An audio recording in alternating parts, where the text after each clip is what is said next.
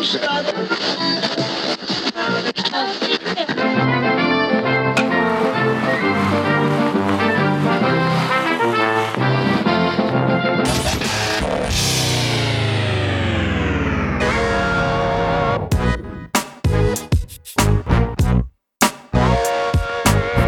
back to another episode of Sean Neds Do Baseball. I'm Sean, And I'm Ed.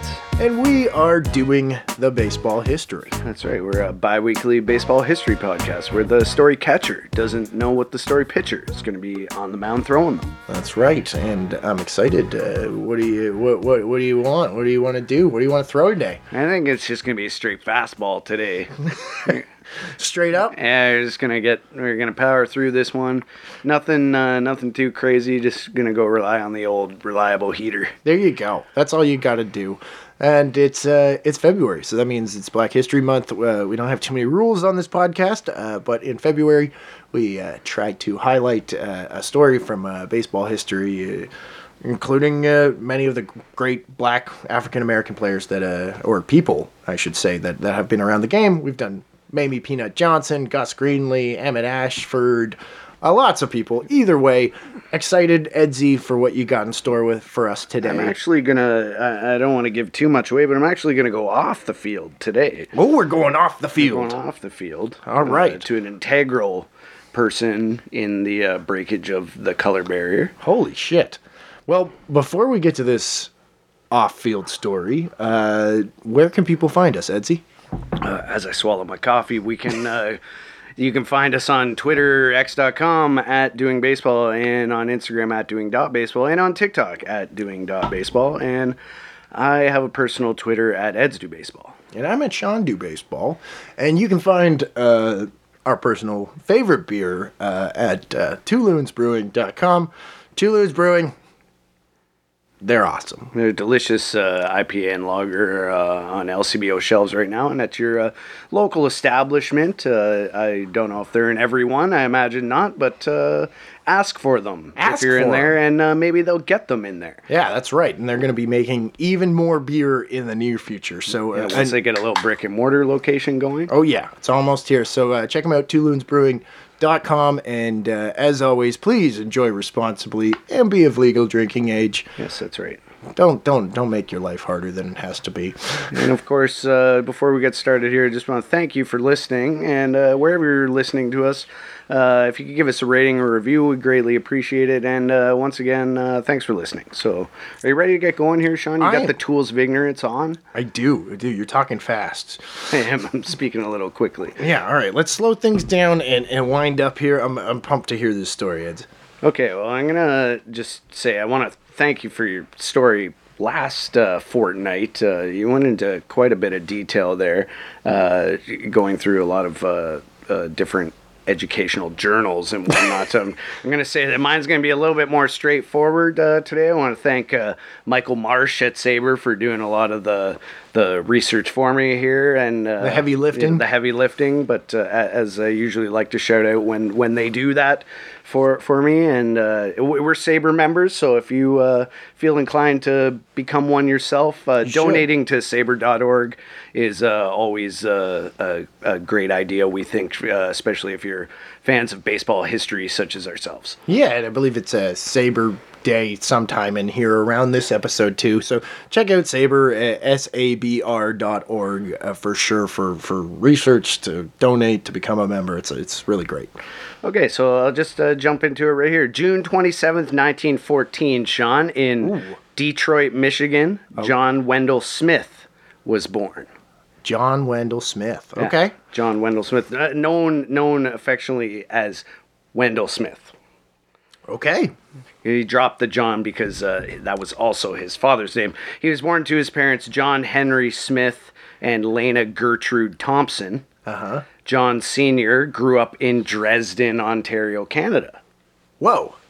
A little fun fact that Yeah, Canadian it's touch just- there for Canadian fans. Just north of Kitchener, I think. I think so. It's it is definitely in the western part of Ontario. Yep. a farming area. Farming community for Uh, sure. But uh, John was not a farmer. He was a cook for Canadian and American railroads and Great Lakes ships. Okay.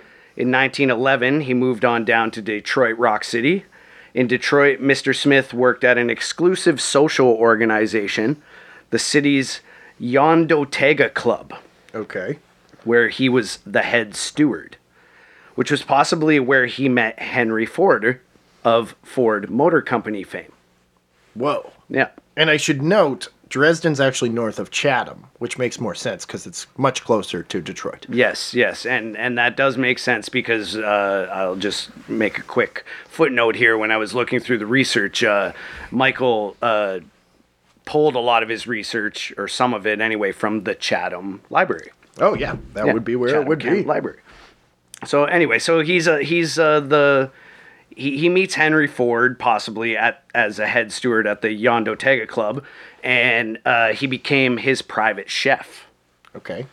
In 1912, he met and married Lena, who was born in who was a born and raised Detroiter, and she was a housewife, but volunteered extensively with their church. And as mentioned, in 1914, they had their only son, John Wendell, known as Wendell. Yes. So that's Wendell's mom and dad. Mm-hmm. The Smiths lived in a predominantly white working class neighborhood on Detroit's east side, and as Wendell grew up, he played sandlot baseball with other kids on his block, where he was a pretty good pitcher. One of Wendell's friends on the sandlots was Mike Tresh. Tresh eventually went on to spend 12 seasons in the major leagues, playing for the Chicago for Chicago and Cleveland. And also of note, Tresh's son Tom spent eight years with the Yankees before being traded to his hometown Tigers in his final season. Wow. He's a he's a character in Ball Four. Oh yeah. uh, just- yeah. just Okay. yeah, yeah. there, At that- first, I thought you were gonna say Mike Trout at first. No, he played with Mike Trout back in the Sandlot days. Mike Trout's just an immortal. yeah, that's right. He's a wizard. Uh, in his days as a youth, Wendell and his good friend and neighbor Martin Hogan would walk to Mack Park in their neighborhood, even without money, and likely with some childish charm, would convince the gatekeepers to let them in after a few innings to see the Detroit Stars and Turkey Stearnes. Oh damn! That's a man. Turkey Stearnes is a man. I know. I've been to that field where the Detroit Stars played. I know. I, I just thought I'd throw that in there. yeah, yeah. You, would should probably that. caveat Yeah. that Turkey Stearnes is a man. Yeah, I know. you can't just Yeah. be like, so me I- and Turkey Stearnes. I know you would know, but uh, just to clarify for those that don't, Turkey Stearnes is a man. Yes. Uh, so Wendell attended Southeastern High School and played basketball for the Detroit Athletic Association team at the Central Community Center. okay. So he's a basketball guy too. Uh, despite good play and strong accolades for the community center squad, Smith experienced some racial problems at school. Quote, I know it was hard for him, Hogan said in a phone interview with Michael Marsh for his SABR article. He was not permitted to play sports. I don't know whose policy it was. I feel like it was most people's policy. Most people's policy Yes, at yeah, the time yeah. for.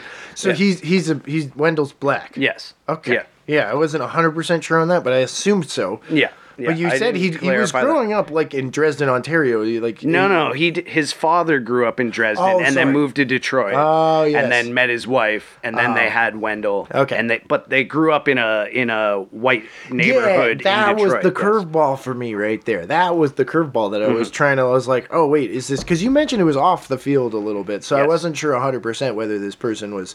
Yeah, either way. So we'll get to it being off off the field, but Okay. yes, Wendell. Just to clarify, the Smiths are a black family. Yeah, a- that's fine. You know, and and he's class. facing segregation problems trying to play sports. Yeah, he can't play for the school teams, God so he can only play in the community center.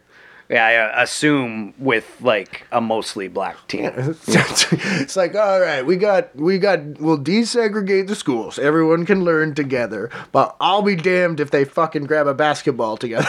Yes, yes, and and this is like I guess this is probably the 30s. 30s yeah, if he was or born in 1910, late 20s. 1914. But yeah, yes, yeah, okay, yeah, yeah, yeah. Okay, so so outside of school, Smith also played bas- baseball. Yep. For the American Legion, but officials removed him from the team. 'Cause he he's was black. Yes. God damn it! He would be reinstated though, after Daddy's old friend and boss Henry Ford vouched for him.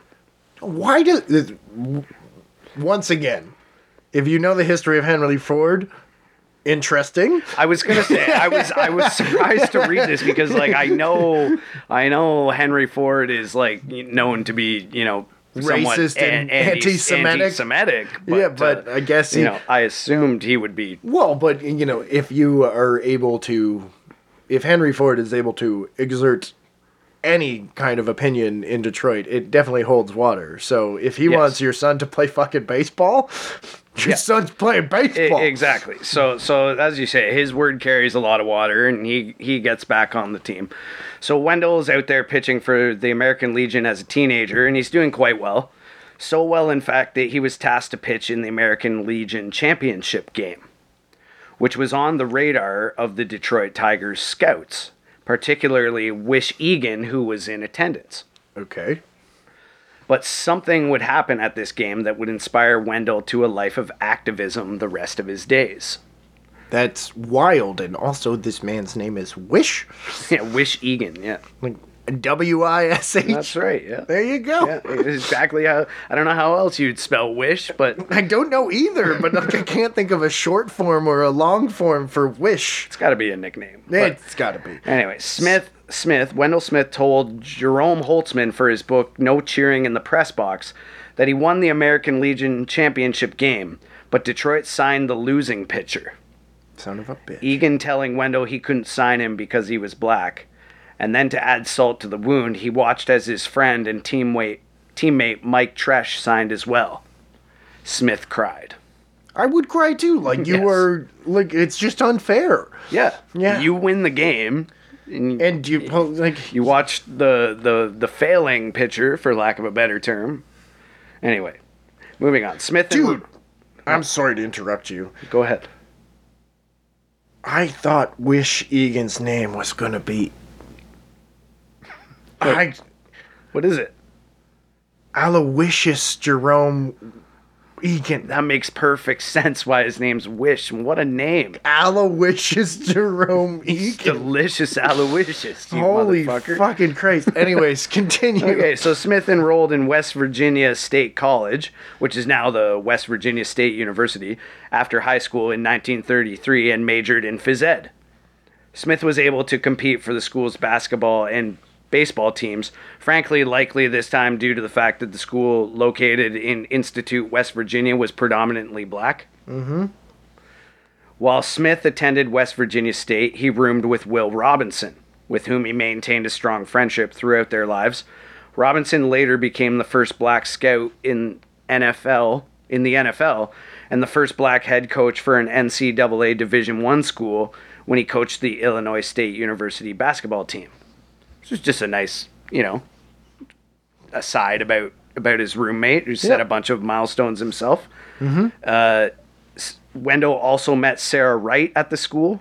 She minored in music, and by the late 1930s, after courtship, they were married. Oh, So cool. he's got his he's got his lady there. He's got a wife. There you go. Uh, in college, Smith was the football team's publicist.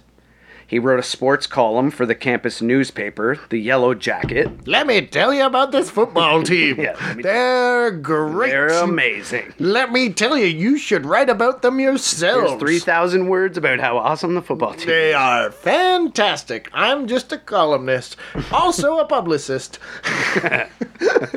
In one column, he praised Pittsburgh Courier columnist Ches Washington for his coverage of the school's football team. He does great at telling our football team how great they are, because they're great. That's right. so he's doing a bit of butt kissing Yes. there, right?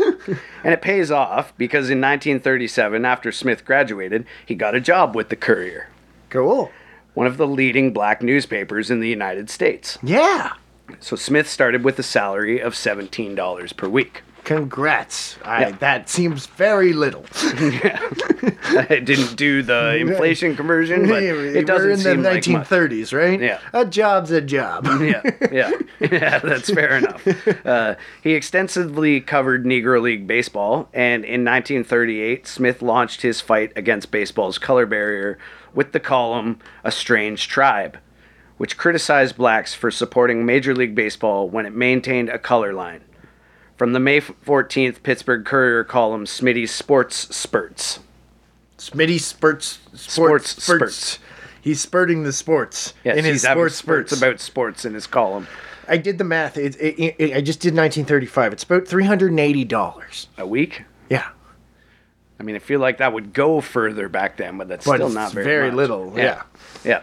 So from from Smitty's sports spurts on May 14th in can't the take Pittsburgh that seriously. Courier. I can't fucking do it. Quote, they're real troopers, these guys who risk their money and devote their lives to Negro baseball. We black folk offer no encouragement and don't seem to care if they make a go of it or not. We literally ignore them completely. With our noses high and our hands deep in our pockets, squeezing the same dollar that we hand out to white players. We walk past their ballparks and go to the major league game. Nuts. That's what we are. Just plain nuts. Yeah, it's, it's, it's a nice reflection on, uh, you know, just saying like, yeah, why are saying we if not, they're yeah if they're if they're excluding us why are we why are we so happy to give them their money when we have a perfectly good alternative that yes yes would like help the people that are fucking crazy enough to want to be Mm-hmm. professionals in the Negro leagues, even though they know they have no fucking hope. And like, you know, you know, I mean, yes Yeah. Anyways, continue. like at the it's yeah. Well, but that's the thing is like it's just like come on, people. Like there is a Here- here- alternative here- yeah, here. here's a cause to get behind Yeah. you know like anyway uh, the following year smith surveyed major league players about their attitudes towards black players They're like black players. I, I don't. I don't see any. we don't have any of those around here, sir. Good day. That's not what happened. Okay. His intentions of this survey were to disprove the idea that players were opposed uh, to blacks in the major leagues. He surveyed 40 players and eight managers at the Schenley Hotel near Forbes Field, and as Smith predicted, most of the interviewees said they did not oppose integration. oh, cool. The Courier management liked the survey and gave Wendell a raise. you, sir, are going to make three hundred ninety dollars Yeah, a week yeah. now. 1750. In 1940, Sarah gave birth to their son, John Wendell Smith Jr. Uh huh. The boy would be Smith's only child. That same year, the paper promoted him to city editor, and he eventually advanced to sports editor. Okay, I don't know. I think that's like, you know, national sports editor. Oh yeah, As so opposed to just being the city news guy. Yeah, so he's he's moving up the, the, the ranks at this newspaper pretty darn quick. Yes. Yeah. So, got uh, a family going, you know. Just, uh, yeah, sounds Yeah. like he's he's he's growing quite a life for himself. Uh, Smith, along with other black sports writers like Joe Bostic of the Harlem based People's Voice and Sam Lacy of the Washington, D.C. based Afro American, campaigned for the integration of Major League Baseball during the 1940s. Lacy spoke of their mutual passion for the fight when he wrote for the Afro American in March of 1973.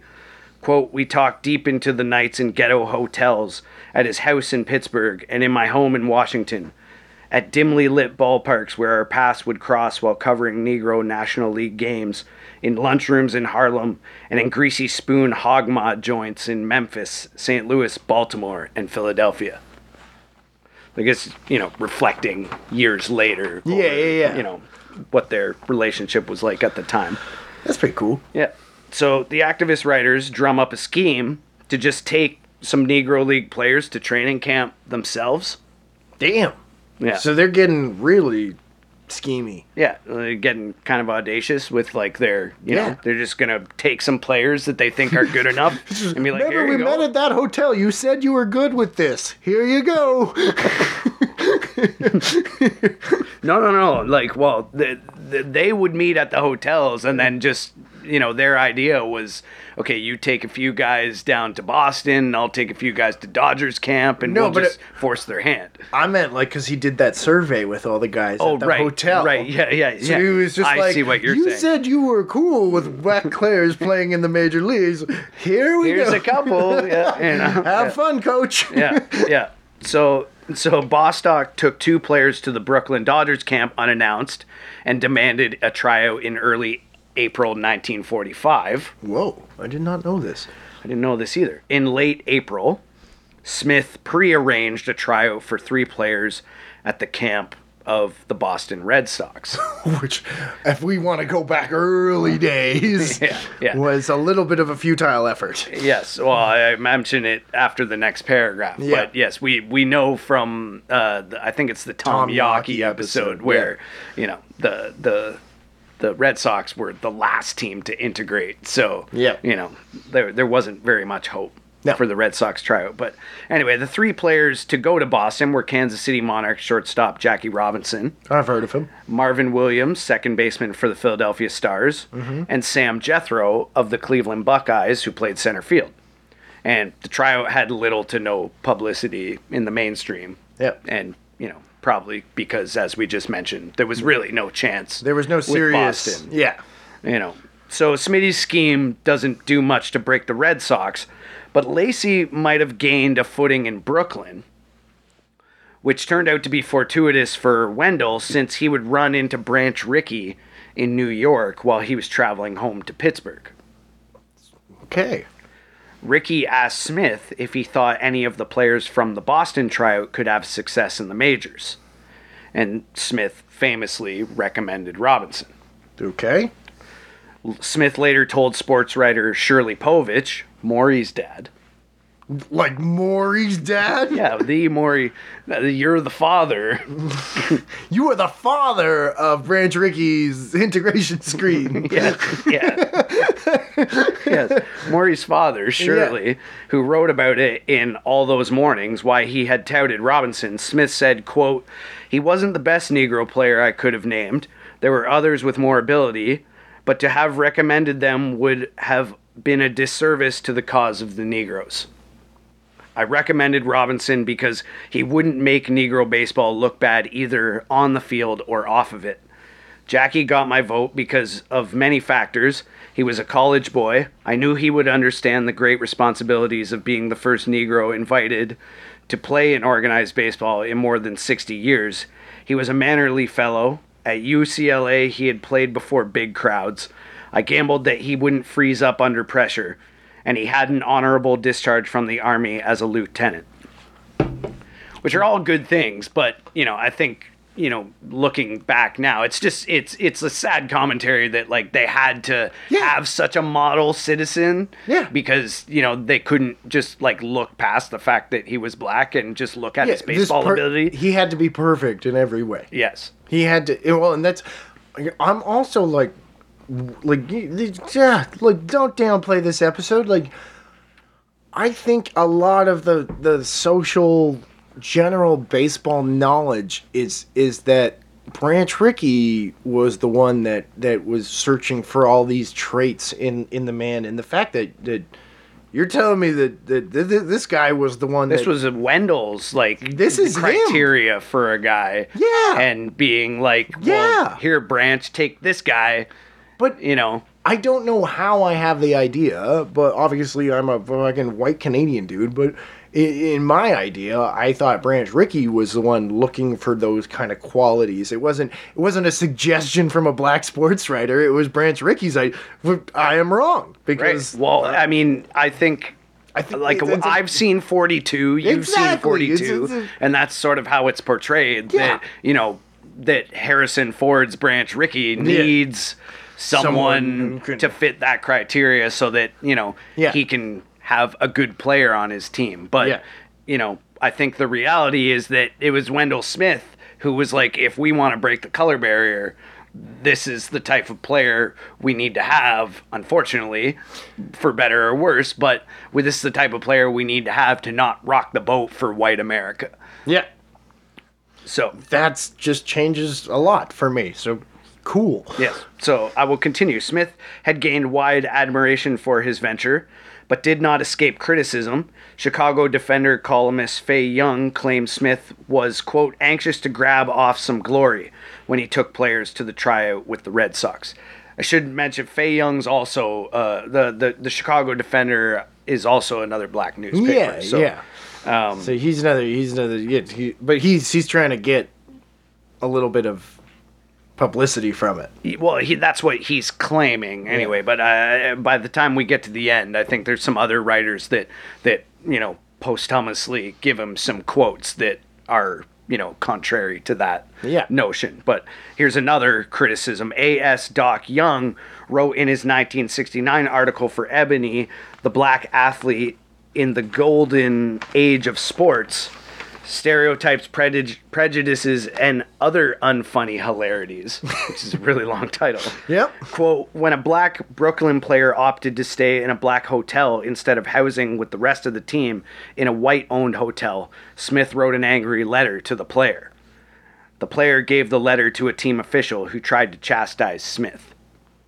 Interesting. So he's like, you know, saying, you know, they, they they've they've finally let us integrate, and now you're not like taking Advantage. advantage of the opportunity. Which, like, I mean, I get the point that he's coming from, but I also, you know, I'm I'm sure even though it's available to you, going and staying with the white players who are possibly not like too Welcoming. receptive of the idea, you Yeah. know, wouldn't be very inviting to you. you know? Yeah, and he so he's he's really pushing like he's really pushing them to like not just not just play but really integrate the and, and I under I can understand it a little bit from both sides that like obviously the player's like hey I'm not welcome there so like why the fuck would I do that mm-hmm. and like but on his end he's just like no sorry you're the like you're the you're the person that has to do this for the rest of us and it kind of like it sucks but i kind of get where both sides are coming from there but like i definitely understand that like the player's like hey i'm not welcome there i'm gonna go stay at the black hotel Yeah. that's fine with me and Yeah. yeah like can you blame him Not really. No. No.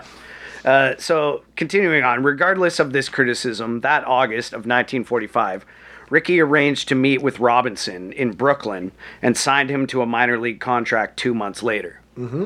Rickey paid Smith to serve as Robinson's mentor and to assist with arranging lodging and travel during the 1946 and 1947 seasons.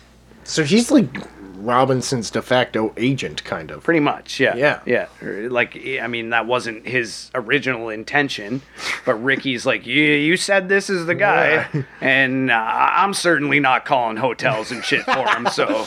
i'm branch So- rickey Yeah. i don't Yeah. give a shit make sure he survives Yeah. Yeah.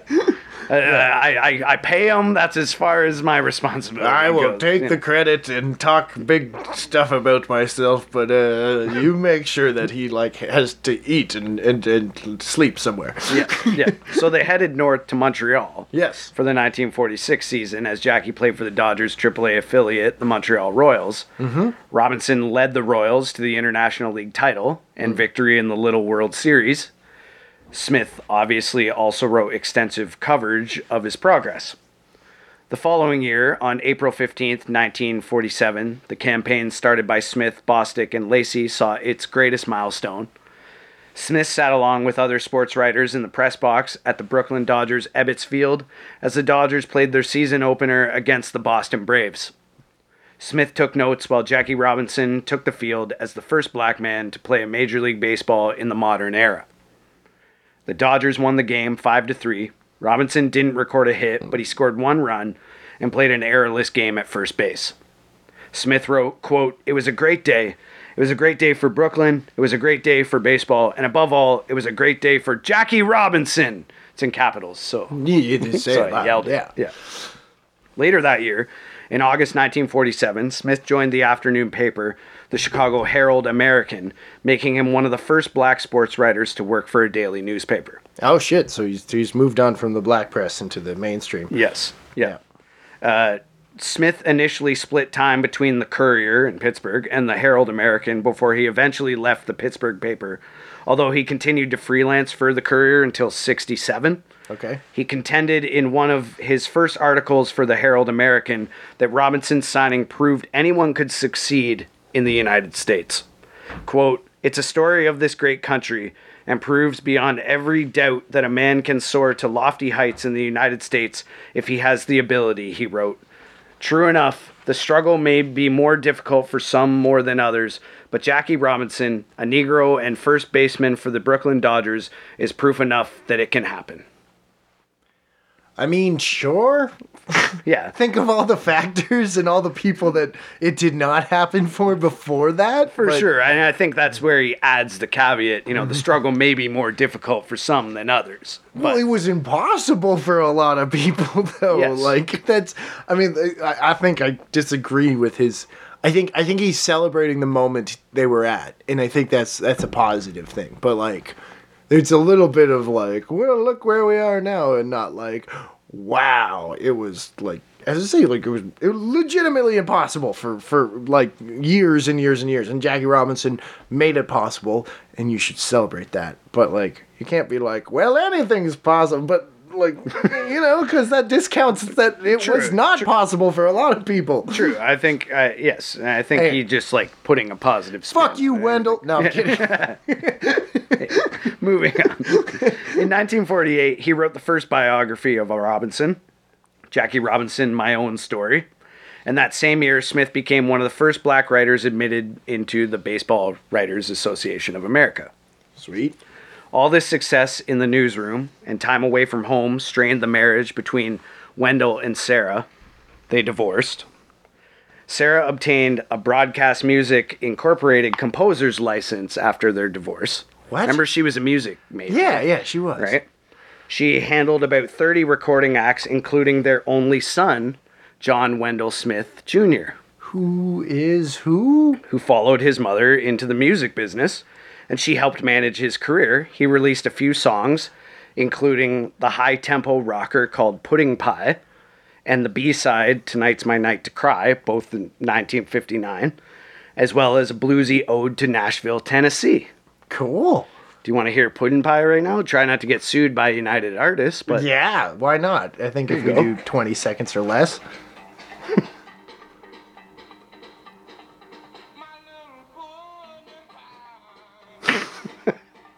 I mean, it's pretty good. I like the drums.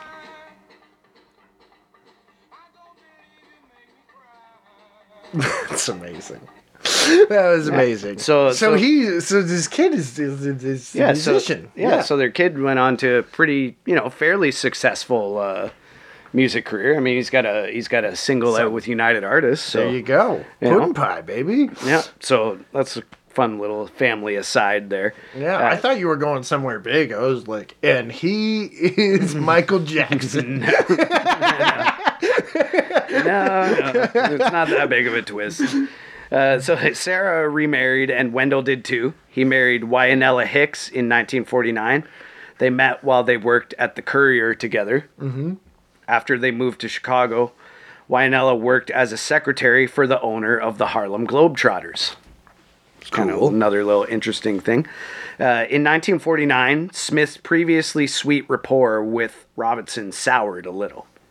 Smith alleged Robinson, quote, isn't as popular in the press box as he once was, after Robinson hinted that some sports reporters were treating him unfairly after a confrontation between him and a teammate.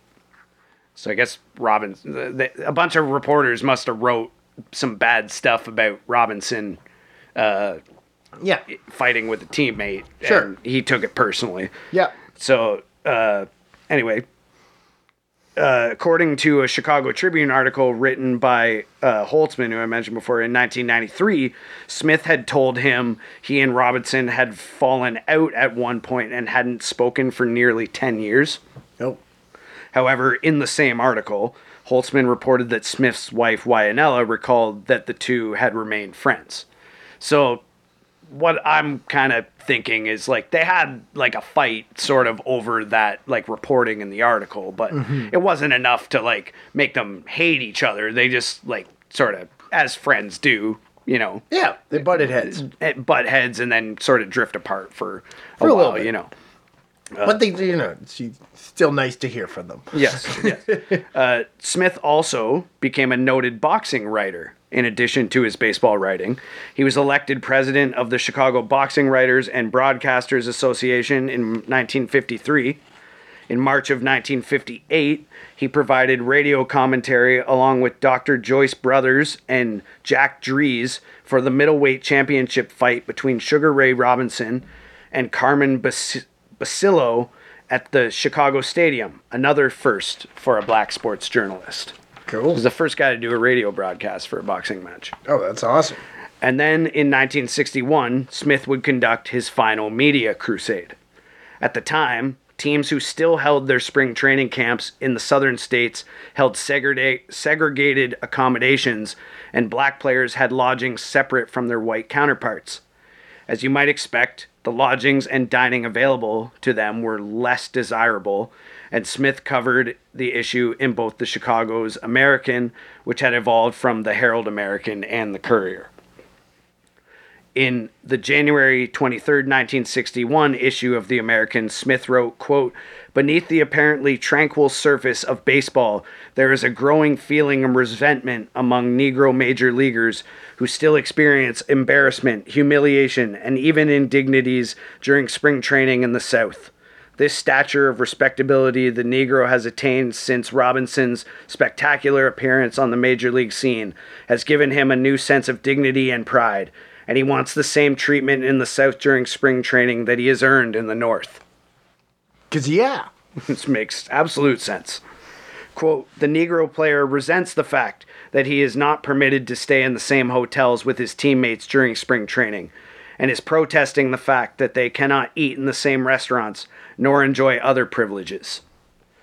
So, after Smith wrote this article, mm-hmm. the vice president of the Milwaukee Braves, yep, Birdie Tebbetts, hell of a name, yep. argued against Smith, saying that the black players on the Braves were satisfied with their segregated accommodations. Look, they're perfectly happy. Just mm. ask them, and if ask. they say any differently, they won't play for us. I mean, they won't say anything differently. yes. And this pisses Wendell off, Of course. obviously. yeah. So he writes an angry reply in his sports beat on February 18th. Quote, when Mr. Birdie Tebbetts was a major league catcher, he was acknowledged as a competent receiver but never considered dangerous at the plate in a crucial situation.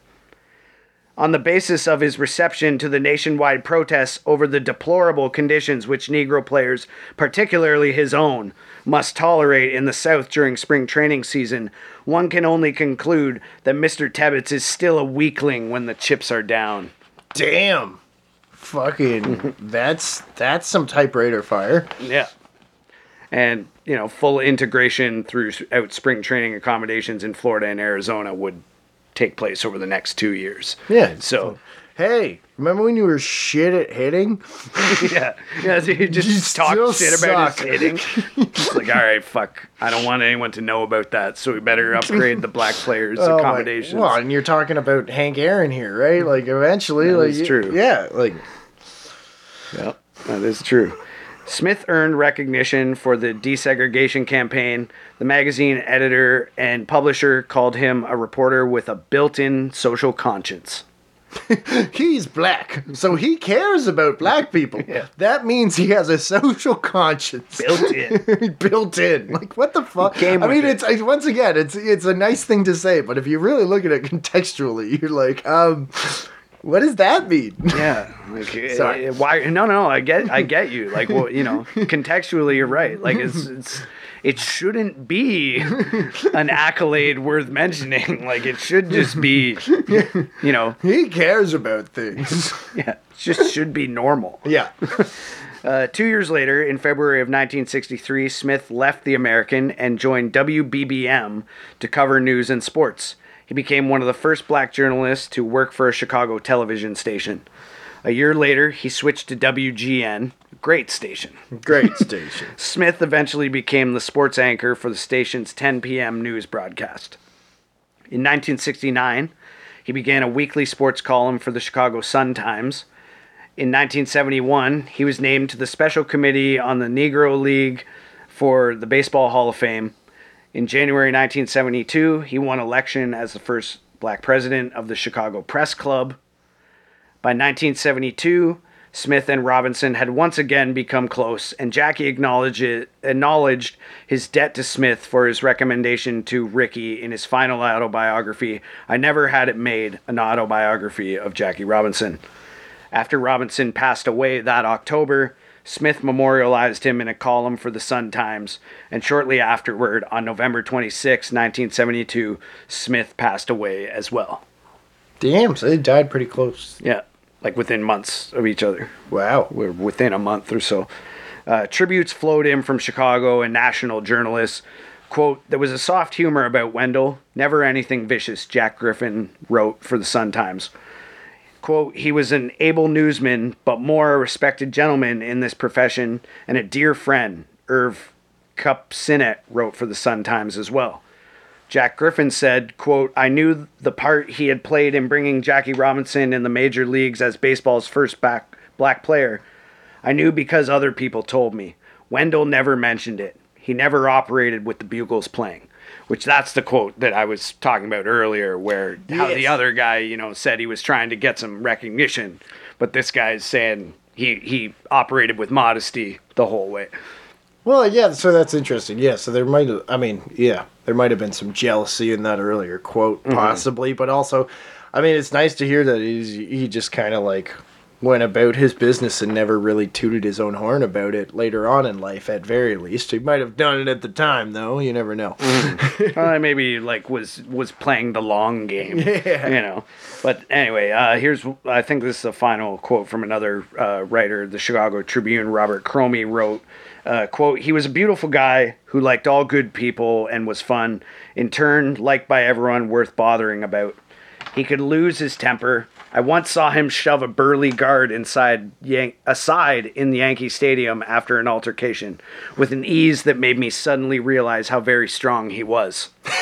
but laughter was more his style. I always think of him as laughing because he had such a delightful sense of humor. Like old soldiers, sorry, that's the end of that writer's quote. Yeah. And then it's the last one here. Quote, like old soldiers, sports writers never die. They just fade away. And black baseball players of the Negro Leagues, as well as black major leaguers of the present and the past, should never let his memory die. Brad Pye Jr. wrote for the LA Sentinel. Sentinel. And the memory of Wendell Smith has not died. Since his death, death, there have been scholarships and countless awards given in his name. Chicago named a school after him in 1973 and a park after him in 1975.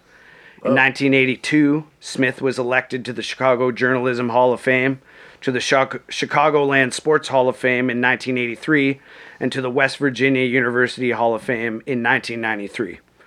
That same year, the Baseball Writers Association of America's Spink Award Committee nominated Smith, and the full membership voted for it, making him the first African American to receive the honor. Wyonella Smith, his wife, worked in the Public Information Office for the Cities of Chicago's Department of Aging. She eventually moved into a senior residence facility located on the city's south side. The same facility housed Mary Frances Veeck, Ooh. the widow of former White Sox owner Bill Veeck. Yeah. And the two women maintained a strong friendship until Wyonella passed away in 2020. No shit. It's just another funny family Yeah. aside That's of so Wendell funny. Smith. Wendell Smith never forgot how he felt when he was left on the American Legion field that day as a teenager and vowed a life of activism the rest of his days so that one day no black kid would have to feel the same way. And to a certain extent, he was able to achieve that. He was one of the most accomplished writers of his day, but he remained humble and never forgot his roots or that the road was paved along the way by those that came before him. So I'll close this episode with a quote of Wendell's from his Wendell Smith Sports Beat column from September 17th, 1961 when he wrote, quote, "This has been a life of splendor and excitement, baseball training camps, fight camps, the Olympics, and other arenas of excitement for the younger ones that the older ones by their dedication and perseverance made possible. Thus, those who sit in the press box at the World Series, or ringside at the big fights, or in typewriter row at similar classics, should remember that they are there because of the ceaseless campaigns waged by those before them, particularly by those representing the newspaper. Damn. Solid. So that's it. That's the story of Wendell Smith and how he uh, campaigned to, you know, integrate baseball in the first place in the modern era, and then also uh, to to you know get some better treatment for players in uh, spring training once they were actually were integrated. And yeah, I guess I didn't really intend to uh, shed light on the fact that you know it was probably in fact Wendell who had the criteria first for you know a player that would be perfect to break the color barrier. But uh, yeah, Damn. anyway, Yeah, you called that a fastball. That was uh, that was a bit of a that was a little bit of a change up there for me because I I was not expecting. I fuck man, like for a while, you like the beginning Detroit. I was like, are we gonna talk Turkey Stearnes? Are we gonna talk about? No, but it just absolutely. I I love the ending too. Just just like tying it together with like baseball and clearly made a big impression in Chicago. But like, goddamn, yeah, I had no idea his uh, importance to Mm-hmm. Well, I that think- history. I think we've all.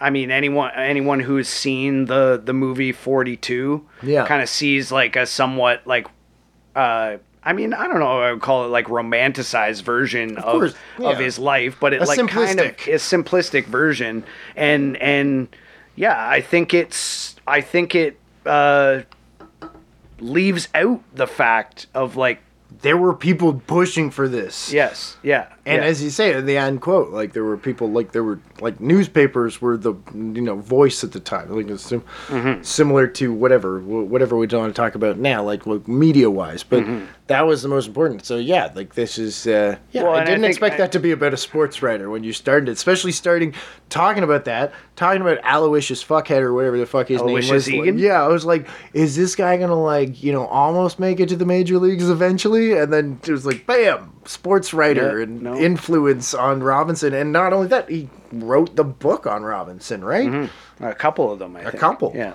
So yeah. damn. So anyway, that's the story of Wendell Smith. Well, that was amazing. Thanks so much, and fucking right.